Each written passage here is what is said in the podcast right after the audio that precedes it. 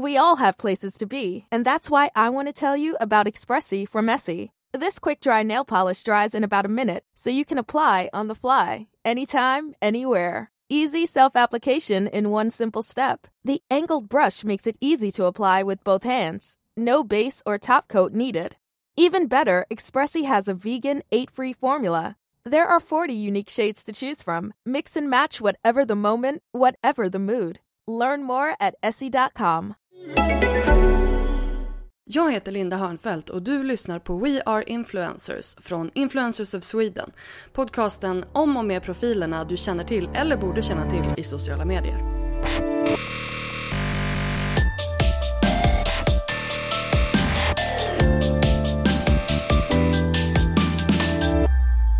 Hej och välkommen till en helt ny säsong av We Are Influencers. Podcasten från Influencers of Sweden, Sveriges branschorganisation för social media influencers. Jag heter Linda Hörnfeldt och är VD och grundare för Influencers of Sweden och bloggar till vardags på lalinda.se. I vårt premiäravsnitt så ska ni få träffa Maria Soxbo. Maria är journalist och sedan ett decennium tillbaka även bloggare på husligheter.se. Maria har varit i centrum av den här bloggosfären sedan sin tid som chefredaktör för tidningen Modett på tiden det var papperstidning. Eh, och sedan även eh, nättidning, för det här var alltså tio år sedan. Och hon har även skrivit en bok om modebloggsfenomenet som heter Dagens outfit och eh, andra inlägg i modebloggsdebatten. Den här boken skrevs eh, 2010 så att eh, det är både härlig nostalgi och mycket intressant, eh, intressanta slutsatser. Eh, jag och Maria hade ett väldigt intressant samtal om pressetik och bloggbråk. Om vad en modebloggare egentligen var för tio år sedan och hur Maria nyligen igen har gått i bräschen för utvecklingen av influencerbranschen. Nu kör vi! Ny säsong. Här kommer min intervju med Maria Soxbo.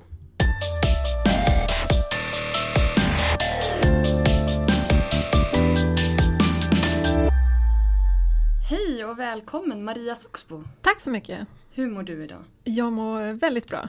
Vad härligt. Ja. Nu är vi igång efter eh, sommaren. Ja, jag läste häromdagen att det är folk som längtar efter nya avsnitt av podden. Så det Precis, känns här ju är det. väldigt, exakt.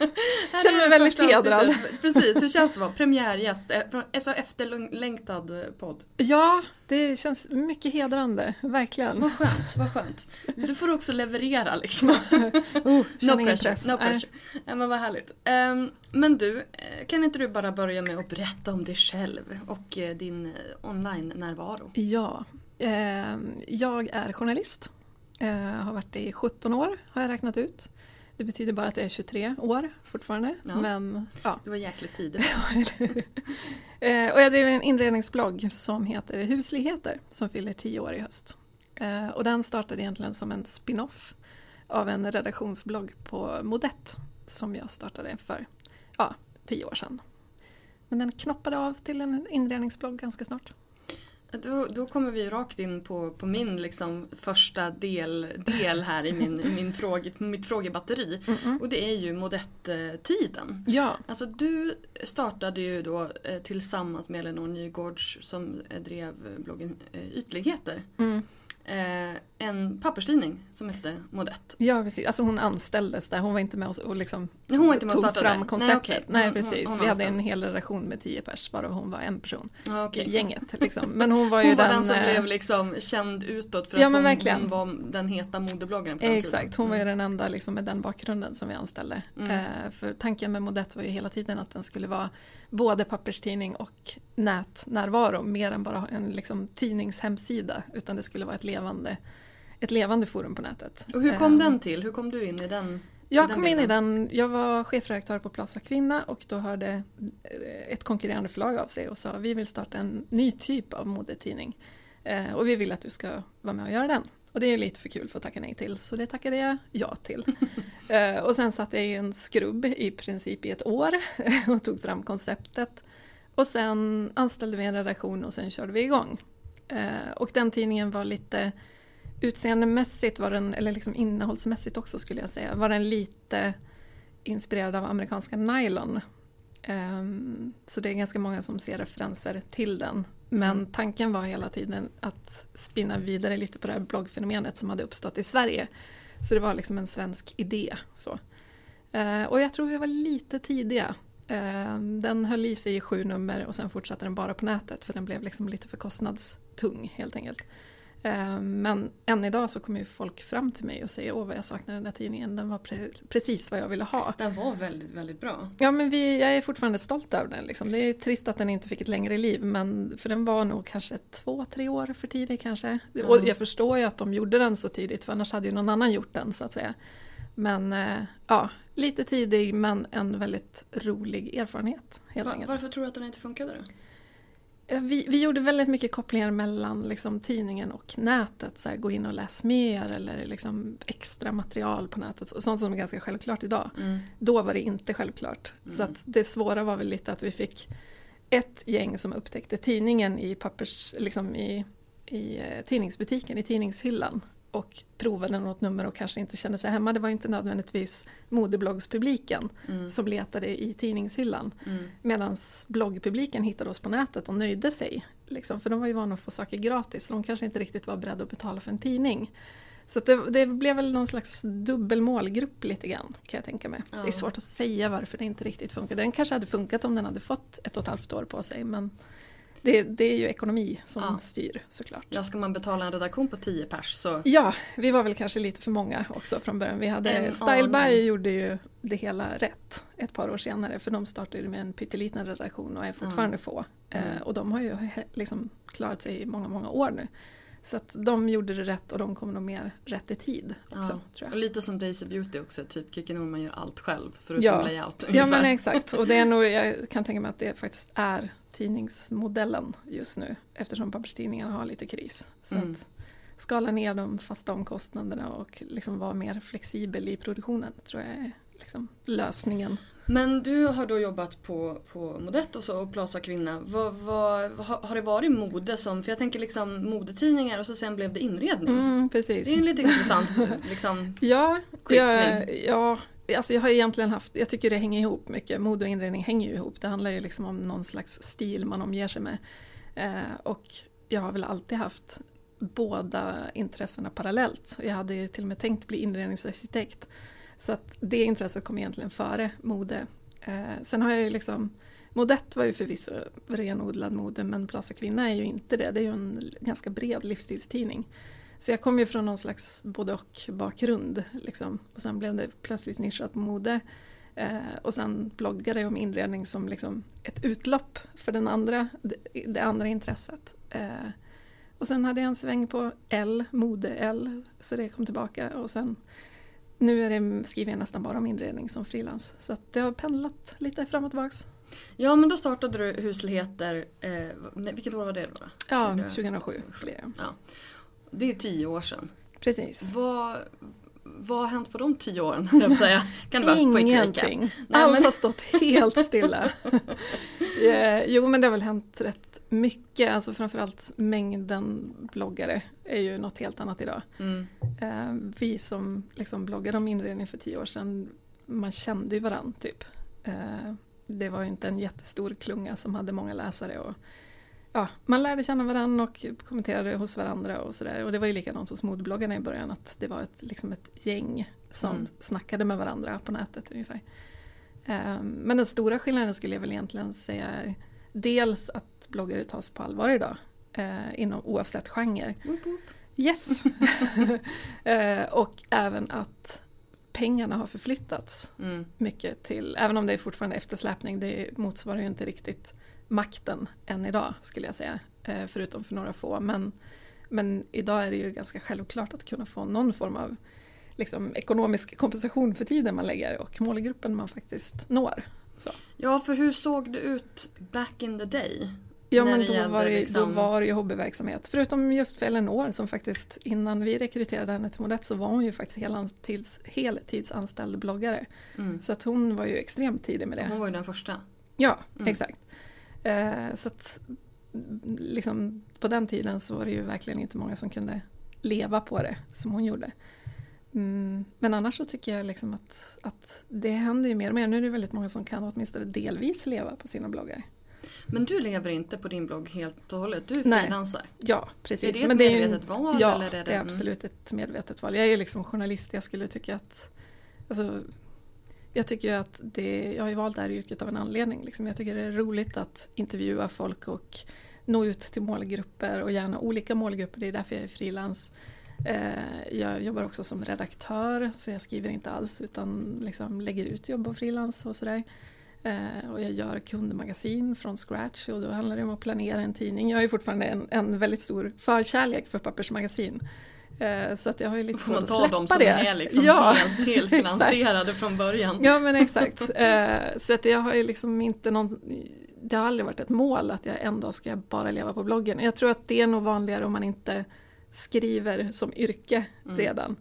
Skulle jag liksom, inte vet jag, stå i kassan på ICA eller jobba med som rörmokare och så har jag liksom en passion som jag bloggar om. Mm. Då är det mycket mer självklart att jag kanske skulle vilja leva på det. Nu Men- går de så nära varandra. De går så nära varandra, de Ja. överlappar ibland. Ibland så gör jag en intervju för en tidning och så får jag lite material över som jag kan använda i bloggen och tvärtom. Sådär. Så att det, det, det är en bra kombination helt Mm. enkelt. Och jag har liksom aldrig haft någon anledning att vilja skala ner det, Mm. det ena för det andras skull så att säga. Men som journalist och bloggare Mm. så står du ju lite på två olika ben. Eller Ja. samma ben. Samma. Ja, men alltså, hur, hur, ser, hur ser du på det? För jag kan tänka liksom att det har ju varit mycket snack om, om pressetiken och Mm. att, för jag, eh, jag har ju också läst din bok, du skrev ju en bok då 2010 Precis. som heter Dagens outfit och andra inlägg i modebloggsdebatten. Ja men exakt, den blev lite avslut för hela modettsvängen för då hade jag sagt upp mig från förlaget och började frilansa och då kände jag någonstans att jag hade så mycket inneboende åsikter som ville ut i någon form. Eh, och då fick jag det här bokkontraktet och då bestämde jag mig för att skriva någon slags tidsdokument över där och då. Liksom. Det är ju verkligen det. Alltså när, Ja, när jag är det. läser den här, det är ju otroligt mycket nostalgi. Mm. Men det är också mycket såna här grejer som man kanske inte tänkte på där och då. Inte jag i alla fall som var liksom jag var lite i utkanten men ändå var mer i det medan du som journalist kanske hade mer en, ett vakande öga eller vad man ska säga. Mm. Ehm, och då är det ju till exempel de här grejerna som ehm, alla pressutskick man fick då och alla ja, mutor inom eh, liksom, citationstecken. Mm. Och hur det där har förändrats. För att på den tiden så var det ju som att det var ju väldigt, och det var väldigt mycket pressutskick, det var väldigt mycket goodiebags. Mm. Ehm, och jag vet att, att du tillsammans med många journalistkollegor var ju så här: nej. För att alltså, tackade nej till goodiebags Ja, nej till goodiebags, nej till större pressutskick, bjudresor, den typen av Ja, grejer. ja alltså det, det, det där har ju alltid varit en svår balansgång. För jobbar man på en tidningsredaktion till exempel, som jag har gjort i omgångar, eh, så vet man ju hur mycket till exempel makeup som trillar in på en modetidning per dag. Mm. Alltså det handlar ju om lådor liksom. Eh, och ja, vad är det? Mycket av det hamnar i tidningen, andra, annat hamnar inte i tidningen. Och liksom skulle allt det där trilla in till en bloggare så skulle det förmodligen kallas mutor. Men på en tidningsredaktion är det liksom en del av arbetsmaterialet. Och varför tror Så du att det är att- så? Ja men det är svårt att säga, det är väl lite tradition. Alltså det sitter liksom... En, skönhets, en modetidning med skönhetssidor skulle inte kunna göra sitt jobb om de inte kunde testa produkterna till exempel. Så det är väl inte märkligare än att där har det satt sig i rutin att man skickar ut nyheter så att tidningsredaktioner får möjlighet att titta på sakerna mer än på bild så att Mm. säga. Ehm, och du, du, skickar man det till en bloggare så är det ju liksom inte riktigt där tänker man väl dels att inte alla konkurrenter skickar så att man har större chans att få igenom sina saker kanske. Beroende på vem man skickar till. Verkligen. Och förr var, var det en helt annan tacksamhet kanske bland bloggare just för att man inte var van. Så. Mm.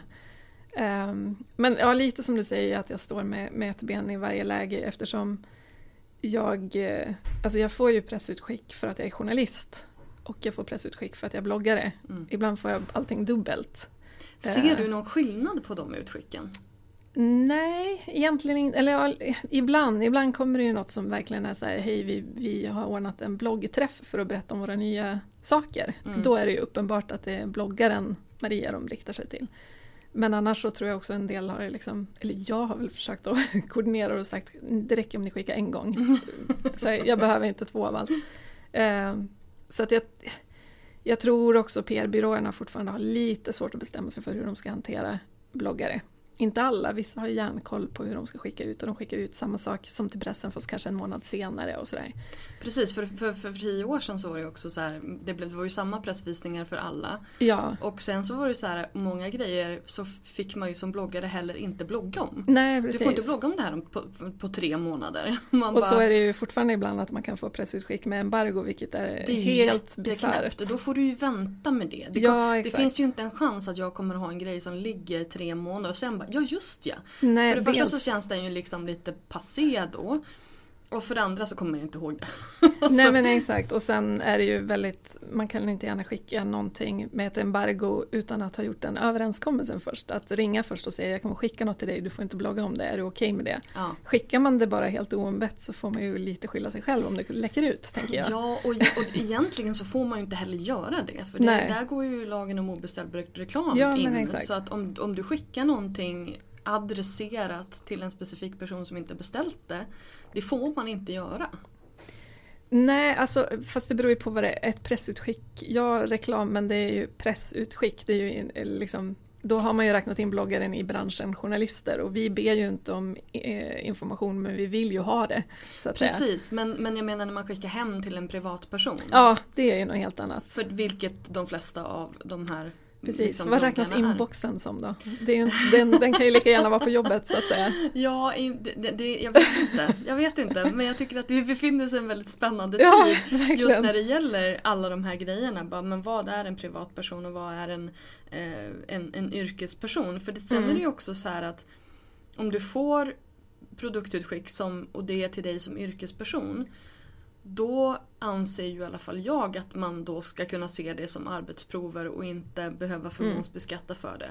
Men har du då ditt kontor hemma mm. och du får dina prylar hem då ska det ändå förmånsbeskattas eftersom att det inte befinner sig på en arbetsplats. Men jag tänker, eh, det beror ju också på vad man gör.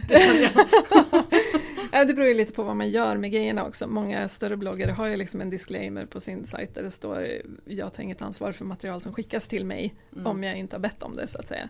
Tror inte uh, Skatteverket bryr sig. Nej men och jag tänker att mycket som kommer skriver man ju inte om heller. Det är ju nej. inte en liksom, överenskommelse att bara för att jag fick den så måste jag skriva om den.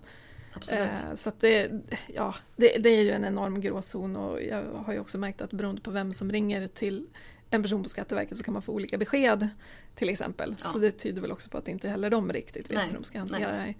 Men jag är ju liksom, ja jag är ju någon slags mitt emellan för jag antar att jag skulle kunna säga nej men det här har jag fått som journalist i nästan alla lägen. Eh, sen får inte jag supermycket grejer liksom. jag får ju pdf-er. Jag älskar att hon vi skickar hem en soffa till Ja Maria. exakt. Så hon eh. testar den, sen får hon skicka tillbaka den igen.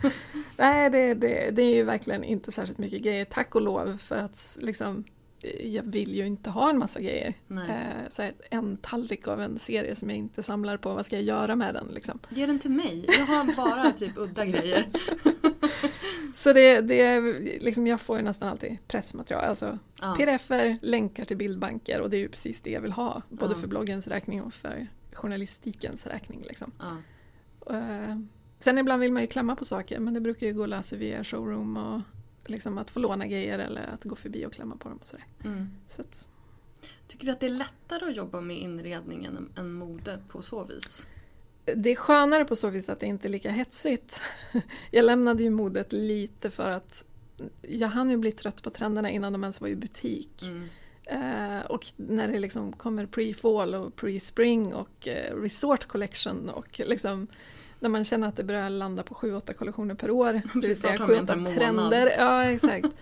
Så känns det också som att det blir lite hysteriskt kan man väl säga. Mm. Uh, och då tappar jag lite lusten för det.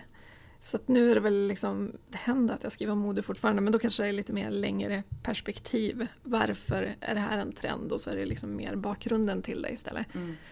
Men Eh, ja, ja, inredning på sätt och vis kan det bli åt andra hållet lite svårt. Om man ska skriva ofta i samma tidning och så har det inte hänt så mycket på de senaste tre månaderna. så måste man ju hitta liksom, saker att skriva om. Ja. Modet rullar ju bara på, där finns det alltid något nytt att skriva om. Mm. Men jag tycker ändå, i och med att jag också skriver så mycket om hållbarhet nu för tiden så känns det väldigt skönt att inte liksom promota någon slags slit och släng mentalitet som modet tyvärr kan bli ibland. Mm. Det behöver inte vara det, men det kan bli det. Så att, eh, ja, jag tycker väl det är skönare på så vis. Mm. För du frågade om det var svårare, tror jag. Ja, men så, ja, men just det här att... eh, Gjorde jag? Så- Ja, jag tror det. Eller sa jag skönare? Jag vet inte. Ja. Inte jag heller, men jag tror att vi kommer fram till svaret på båda Ja. dem. ja. Vill du också leva din dröm att jobba som influencer? Vi på Influencers of Sweden hjälper dig att leva den drömmen. Vi är samlingsplatsen för bloggare, youtubers, instagrammare och andra kreatörer inom sociala medier och vi arbetar för att du ska kunna göra det du älskar, att inspirera människor. Genom att bli pro-medlem i Influencers of Sweden får du tillgång till allt Influencers of Sweden har att erbjuda för bara 42 kronor i månaden. Influencers of Sweden är ett unikt nätverk för dig som är influencer. Och I ditt medlemskap så ingår bland annat inbjudningar till exklusiva seminarier och nätverksträffar, eh, tillgång till vårt fantastiska medlemscommunity och en kvalitetsstämpel för dina kanaler. Som medlem i Influencers of Sweden blir du en viktig del av en organisation som finns till för att utbilda, inspirera och stärka social media influencers som yrkeskategori. Bli medlem på influencersofsweden.se. När du lyckas, lyckas vi. Alltså jag vill, jag vill backa bandet eh, ungefär till sådär tio år. Tillbaka till den här eh, modebloggs-frensin. För att eh, det ett, jag har en tes.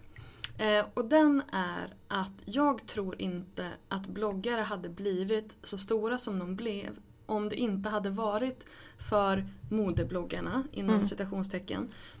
Och, där, och anledningen till att de blev kallade modebloggare var för att det var unga tjejer som visade upp sig själv i bild och hade kläder på sig. Mm. Och ibland skrev, skrev ut, eller ganska ofta skrev ut vad de hade på sig därför att det var så man gjorde. Ehm, Men för att det också var det så var det eh, personer man kunde anknyta till Mm. på en gång. Just för att du kunde då förhoppningsvis relatera, du kunde åtminstone se den här personen som du sen började följa och började liksom ehm, engagera dig i. Mm. Ehm, men de var ju inte modebloggare allihopa. Nej, absolut inte. Alltså, texterna i inläggen handlade ju om allt annat. Idag har jag fikat med den och den och, och så vidare. Gått på den här festen. Varför liksom. tror du att de blev kallade modebloggare? Var det bara för att de hade kläder på sig? Ja, vem vem typ. etablerade detta liksom? Men jag tror, som du säger, det var unga tjejer som visade upp sig själva på bild och skrev vad de hade på sig ofta. Eh, De, de liksom mer renodlade bloggarna var ju ganska ofta kapade vid halsen på bilderna så de var inte så intresserade av att visa sig själva utan bara kläderna. Mm. Eh, Så det var väl egentligen det kanske som var största skillnaden på dem. Men det var ju inte heller så himla många bloggare då så jag tror inte så många tänkte på att det kunde finnas olika underkategorier liksom, utan det var någon slags Unga tjejer bloggar, de skriver ofta vad de har på sig, ja men då är det modebloggare. Eh, och det, det spelar liksom ingen roll liksom? vad de Var själva Nej. sa. Var det media då som... Ja, som satte den, Ja. ja. modebloggarna tjänar sig och så mycket pengar och Mm. modebloggarna hit och modebloggarna dit. Och det spelar egentligen ingen roll att sådana som då Blondinbella sa jag är ingen modeblogg i varje intervju. Det var liksom ingen som riktigt noterade vad hon sa. Eh, bara, utan bara klumpade ihop dem. Gå alltid. vidare. Ja, och det, och det är liksom det tråkiga med det är väl att det egentligen drabbade alla. Det vill säga de som inte skrev om mode fick skäll för att de skrev om något ytligt, vilket de inte skrev om. De kanske skrev om andra ytliga saker, men de skrev ju inte om mode på det sättet. Och de som verkligen var nischade på mode, de tog det ju mer som konstformen mode och blev sura för att de buntades ihop med 14-åringar som skrev om fester. Mm. Så det är liksom alla förlorade på jämförelsen. Ingen blev nöjd. Nej, Nej. Eh, och det gjorde väl också att eftersom det nästan alltid skrevs negativt om modebloggarna så gjorde det också det här att folk inte riktigt kände sig bekväma med att säga att de bloggade på den tiden. Eh, det har ju rätt upp sig med tiden tycker jag. Men då var det verkligen en annan tid och ett annat klimat kring det. Och vad, var någonstans vände det här? Ja, bra fråga.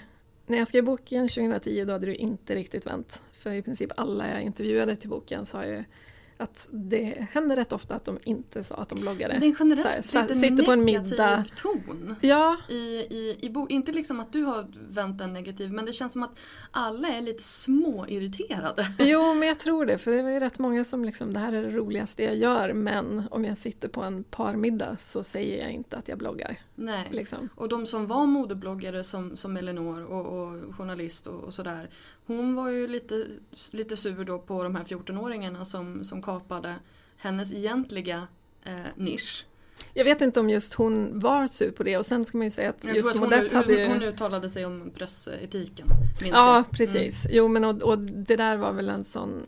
För hon var professionell redan då Ja. och det var ju nästan ingen som annan som var. Nej. Så är det när man går i bräschen. Ja, exakt. Man, då får man gå omkring, gå omkring och vara irriterad hela tiden. Ja, men exakt. Men hon fick ju istället också väldigt mycket skit för att hon blev ju väldigt mycket intervjuad i början just för att hon var först. Mm. Eh, och eftersom hon har en bakgrund som ingenjör så var det ju det alla hängde upp sig på. Hur kan du byta bort ett liksom, kvalificerat, respektabelt yrke som ingenjör mot det här tramset? Underförstått Ja. liksom. Eh, så hon fick ju hela tiden försvara sina val där. Mm. Ehm, så det, det var väl snarare den, den grejen men också absolut, i princip alla jag pratade om sa att de får rätt mycket skit för Mm. att de liksom promotar ytlighet eller ja, gör något som inte anses vara ett riktigt jobb. Typ kammare att skaffa ett jobb, var lite underförstått vad alla Mm. tyckte. Ehm, och det hänger väl också ihop med att det var så få som tog dem på allvar då. Och jag kan ju tycka att någonstans borde man ha tagit dem på allvar även om de inte tjänade pengar för att någonstans har de ju redan, de har hittat en målgrupp, de har den målgruppens uppmärksamhet. Bara där ska man ge dem respekt liksom. Mm. Eh, och idag är, har de ju det gånger upphöjt till tio liksom, och pengarna. Mm. Så att ja, de hade rätt redan då. Men jag vet inte, någonstans var det liksom, det sågs inte som någonting att ta på allvar då. Och hur stor del i det tror du är det faktum att det var unga tjejer? Enormt stor. För att jag menar det fanns ju teknikbloggare och bilbloggare och sådär då och de, hade ju, de sågs ju mer som experter på sin bransch liksom. Eh, Medan modebloggarna sågs inte som experter på sin bransch utan de sågs bara som unga tjejer som gör något. Kul att du har något att göra, typ. Ja. Men det hänger väl också ihop med att mode fortfarande till viss del inte ses som ett liksom, legitimt intresse ens idag. Liksom. Eh, att det, det ses som yta trots att det är någonting som vi alla berörs av på något vis. Så att det, modebranschen är enorm, omsätter jätte- jättemycket pengar och ändå så ses det oftast bara som yta och någonting som inte behöver tas på allvar. Lite grann som bloggbranschen generellt. Ja, exakt. Inte nu längre tycker jag inte Nej, att nu, det är så. nu, men... är det, nu är det såklart mycket bättre. Men, men just det här att va- vart vände det någonstans? För jag kan tycka någonstans att du vet när Ebba kom med Ebbas veckorevyn Mm. och blogg awards och sen hade ju Aftonbladet det här stora bloggpriset något år, två år kanske. Ja, precis. Där, det tror jag gjorde ganska mycket. När, När Aftonbladet gick in. Ja, Det faktiskt. krävs liksom en gubbtidning för att det ska, för att det ska hända någonting. Det krävs väl kanske framförallt en rikstäckande tidning som når alla och inte bara liksom den nischen eller den branschen eller Mm. så. Den åldersgruppen eller så. Utan Mm. Aftonbladet satt ju någonstans... De var ju också, båda kvällstidningarna var ju ganska duktiga på att intervjua bloggare. Så här, sommartid, veckans sommarbloggare. Och liksom plötsligt så började man lyfta folk i ett seriöst sammanhang. Och Ja, det, precis, inte bara det här Blondinbella har uttalat sig och bloggbråken. Nej Kan exakt. vi prata om bloggbråken lite grann? För grejen är den att, eh, för jag pratade lite grann med dig tidigare om det här att liksom jämföra det med, med de här YouTube-dramat som du inte var så insatt i. Men det är ju väldigt mycket på YouTube just nu. Det ska, det ska hängas ut och det ska vara roasts. Och jag försöker säga, fast en roast är ju när en person är med på det. Mm. Inte när du bara kastar skit på någon utan Nej, att som liksom så. Eh, bara förklarar ordets liksom, betydelse för, för kidsen som inte verkar köpa det. Ehm, nej men, eh, och det är väldigt mycket, det är mycket drama helt Mm. enkelt. Och det känns ju lite grann som att det har då gått och det har varit lite grann på Instagram också, kanske inte lika utbrett men det är ju också, det har blivit hårdare klimat i, i kommentarerna på Instagram. Och det här är ju någonting som bloggarna gick igenom för tio år sedan. Mm. Tror du att det här är en period som man bara måste gå igenom? Eller vad är det som pågår? Liksom? Eller vad var det som Bra hände då? fråga. Jag vet inte. Jag ska säga, jag har bloggat i tio år och jag har alltid varit otroligt förskonad från allt vad negativt Alltså jag tror jag typ har fått tio riktigt negativa kommentarer på tio år. Det är på den nivån. Det är tio liksom. för mycket, men det är fortfarande helt okej ja, jämfört det, med många andra. Exakt, och det har liksom det har inte ens, det har aldrig varit personpåhopp eller liksom den typen av, av liksom jag, jag verkar i en snäll bloggnisch. Inredningsbloggar är ganska Ja, och mina läsare mysiga. är 25 till 44 mestadels. Det är ja. vuxna människor med typ villor. Ja. Inte för att de på något vis är godare än andra människor, men jag tror liksom att man söker sig till mig för att man har ett intresse för inredning, inte för att hoppa på mig. Liksom. Eh, och jag är väl inte så himla provocerande Men... Eh, Passar dig, väldigt fel trend vet du, så åker du dit. ja, exakt. Nej men jag, jag, svårt att säga eftersom jag aldrig har drabbats av det själv. Jag vet ju förstås att andra drabbas och jag vet att folk har lagt av för att de till slut inte pallar att liksom ha ett kommentarsfält som bara liksom osar svart. Mm. Sådär. Um, men jag tror liksom inte att det nödvändigtvis måste bli en hård period för varje medium utan det handlar väl liksom om samhället stort. Det är ganska hårt klimat nu det behövs liksom jag är här Facebookgrupper som går in och här, väger upp SD-erna i diverse kommentarsfält och sådär. Uh, och det säger väl någonting om vårt samhälle i stort, inte om just Instagram eller Youtube eller så. Uh, men, men sen så är det också så otroligt mycket större nu.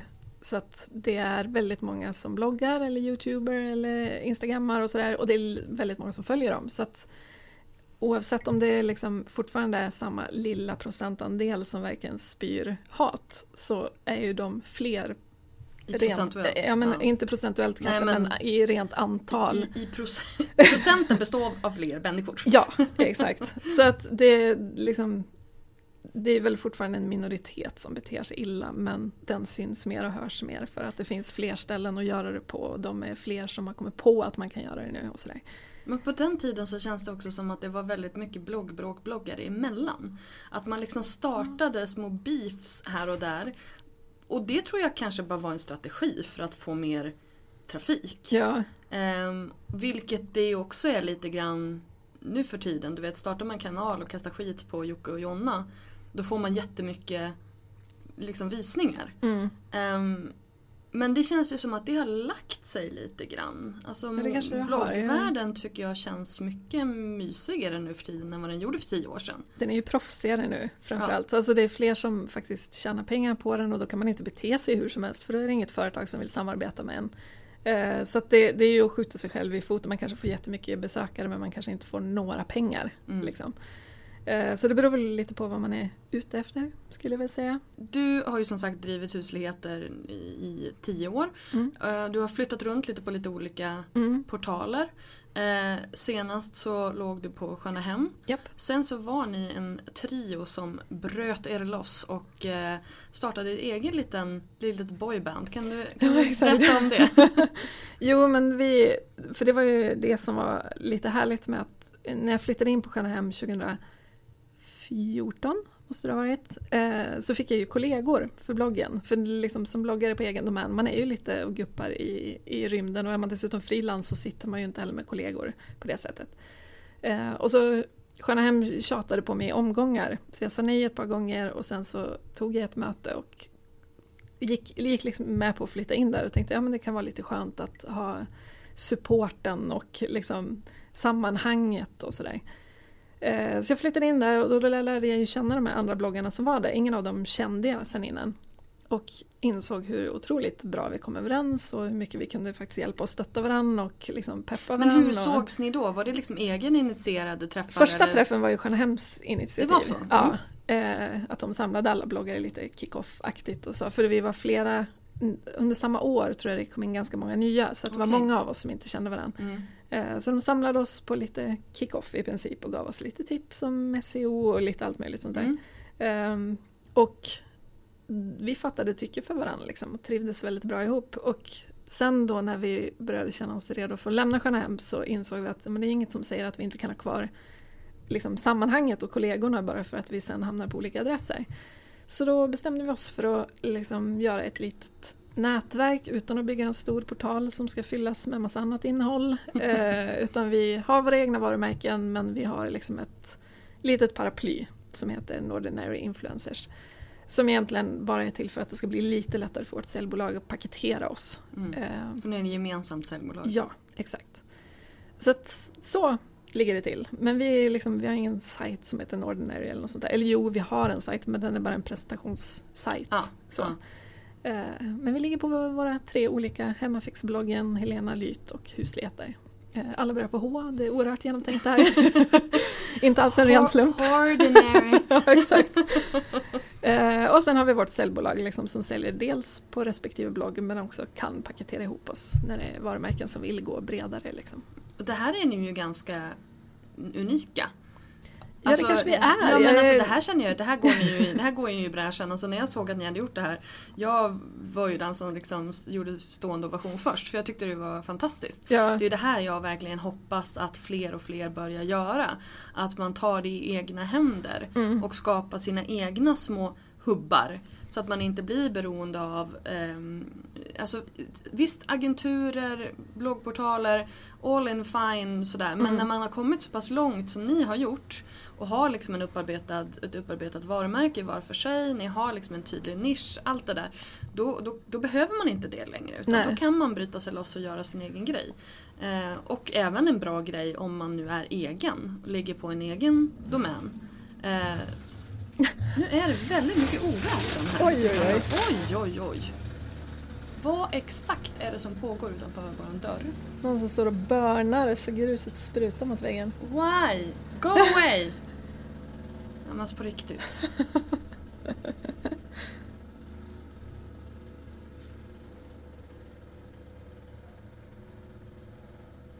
Det låter som den drar sig bort i alla fall. Ja. Det är ett lite spännande inslag. Mm. eller hur? Härligt för, för lyssnarna. Varsågod för börnande moppe på Production innergården. value, Ja, miljö, precis. ambians. Ja. Men precis. Eh, jag tänker vi behåller det. ja. Var var vi någonstans? Jo, men vi pratade lite om eh, Nordinary, alltså skapa sig en hubb och allt det där. Ja men precis, att man liksom, att man kan ha, att det finns ett värde i det. ehm, om man, även, alltså har man som sagt egna domäner så kan det finnas en, ett ännu större värde kanske. Mm. Att slå sig ihop. Ja, alltså, för vi insåg ju någonstans att, att även om Stjärnahem var ett väldigt härligt sammanhang att vara i, för det är inredningsvarumärke och det är Sveriges största inredningstidning, så att det är ju liksom en högst respektabel adress liksom, på alla sätt och vis. Men oavsett hur vi framgångsrika vi blev så hade vi ett starkare varumärke som liksom vi var i skuggan av. Ehm, och är man på en egen domän så behöver man inte konkurrera med den liksom, relationen till något annat hela tiden. Så att det kändes ju liksom väldigt självklart att ligga på egna domäner och det är därför vi inte heller har velat bygga Nordinary till någon slags Lovely Life eller liksom, som också är fantastiskt härlig inspirationskälla men vi ville liksom inte ha ytterligare ett varumärke som vi både måste bygga upp och sen på något vis konkurrera med. Ja, Ja. ja. konkurrera med. Ja men precis, så att vi, vi bestämde oss direkt för att ja, men Nordinary det är liksom bara paketeringen, det ska inte bli en egen tidning på nätet eller Ja. en, en liksom portal med innehåll som vi måste producera till också. Mm. Utan vårt innehåll ligger i våra bloggar, vi har tre olika varumärken och sen så har vi liksom ett litet paraply som bara håller ihop oss gentemot partners. Generellt, hur, var, hur, hur, hur viktigt, bra, framgångsrikt var det för dig att ligga på en magasinportal? Var det någonting som byggde dig eller var det någonting som, alltså mär- märkte du någon större skillnad? Alltså jag tror jag hade, om jag hade gjort det liksom för fem, sju år sedan, då hade det gjort säkert supermycket för mitt varumärke för att då hade det blivit som en kvalitetsstämpel. Sköna Hem Ja. approves. Ja. liksom. Eh, Men jag hade ju liksom bloggat redan i sju år när jag klev in och eh, har ju frilansat för bland annat Sköna Hem. Alltså, Mm. jag hade liksom byggt både mitt varumärke som journalist och bloggens varumärke redan innan. Mm. Så att jag, jag tror egentligen inte att det gjorde jättemycket från eller till. Det var, jag har ju, fick ju en del nya läsare tror jag bara för sådana som går in på Sköna Hems sajt och Mm. liksom är trogna det varumärket och då upptäcker det innehåll som ligger där inklusive bloggar. Men jag, jag tror liksom inte att, att min eh, blogg hade förlorat väldigt mycket på att inte göra den resan alls. Däremot hade jag ju inte lärt känna Helena och Monica som jag nu är kollegor med. Så det är ju det jag- som var den största vinsten för mig skulle jag säga. tror att det är många som, som tänker så att när de ska liksom satsa då ska, de, då ska de försöka komma in på en tidningsportal. Mm. Tror du att det är en, en bra väg att gå? Så det kan ju vara det såklart. Alltså om man ligger någonstans och har en väldigt liten läsekrets. Och, alltså det är ju ganska svårt att nå ut som ett, ett litet varumärke. Alltså det är lite som att tänka sig ett, ett eh, produktvarumärke. Att man vill kanske komma in med den på NK eller på Åhléns. Mm. Så man hamnar i ett sammanhang där fler folk rör sig och blir upptäckt den Mm. vägen. Eh, och så kan man väl se det med bloggar också. En liten blogg som kommer in i ett liksom, större sammanhang som handlar om det ämnet som man har större chans att att läsarna har- möjlighet att hitta en. Så Mm. kan det väl fortfarande vara en poäng tänker jag. Mm. Eh, Men det är ju, sen ska man ju liksom vara medveten om alla de här nackdelarna med att ligga på en portal. Att noga läsa igenom kontrakt och ta in jurister och faktiskt tänka vad händer den dagen jag ska flytta och sådär. Så att man inte liksom målar in sig lite i ett hörn och sen förlorar på det i längden. Nej precis, Så. tänk långsiktigt. Ja, Eh, vi ska börja runda av lite Ja. smått. Eh, jag vill ha dina tre bästa tips för att bli en framgångsrik bloggare. Ehm, ja, jag tror någons... Fasen. Det var länge sedan jag svarade på den här frågan. Flera år sedan tror jag. Jag svarar bara på inredningsfrågor nu för tiden.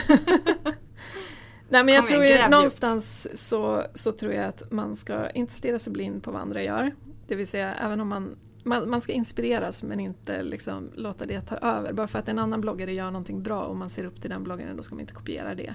Utan hitta din grej liksom och gå på den och någonstans skriv det, det du eh, vill läsa själv. Mm. För det kommer finnas fler som du. Liksom.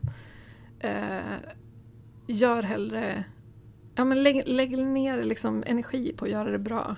Se till att det är bra bilder och liksom, du behöver inte vara först med saker. Det är bättre att du har fina bilder och ett bra innehåll. Mm.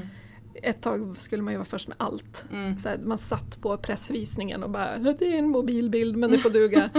men mycket, mycket hellre gå hem, redigera bilderna, gör ett bra genomtänkt inlägg. Kanske hitta liksom en synvinkel på det som ingen annan har tänkt på för att Mm. alla andra haft bråttom till exempel.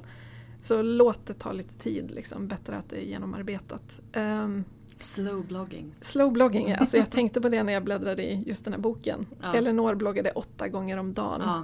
Det, Ja, det, är, nej, men det är helt bisarrt. det, det finns det nästan ingen som gör idag skulle jag Nej, tro. alltså finns det någon som gör jag det vet idag? inte. Det är, Jag, jag gjorde det ett tag men sen kom Twitter. Ja, ja men det, det känns som verkligen något helt annat. Jag är glad om jag har åtta inlägg på en vecka. Liksom. Ja, verkligen. Eh, så det var två tips va?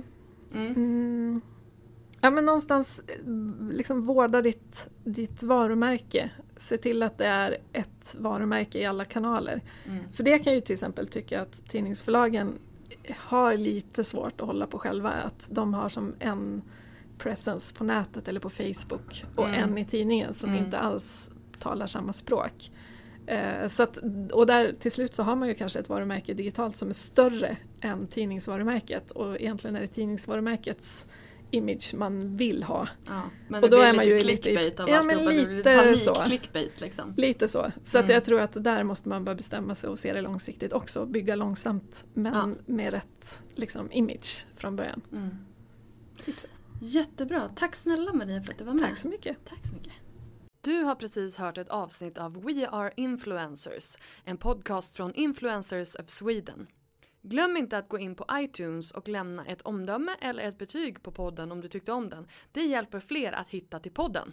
Så tack för det. Har du några frågor eller någon kommentar angående podcasten så är du välkommen att besöka vår Facebook-sida eh, Influencers of Sweden eller hitta oss på Instagram eller Twitter. Där heter vi Influencers SE. Jag heter Linda Hörnfeldt. Tack så mycket för att du har lyssnat. Vi hörs nästa gång. Hej då! you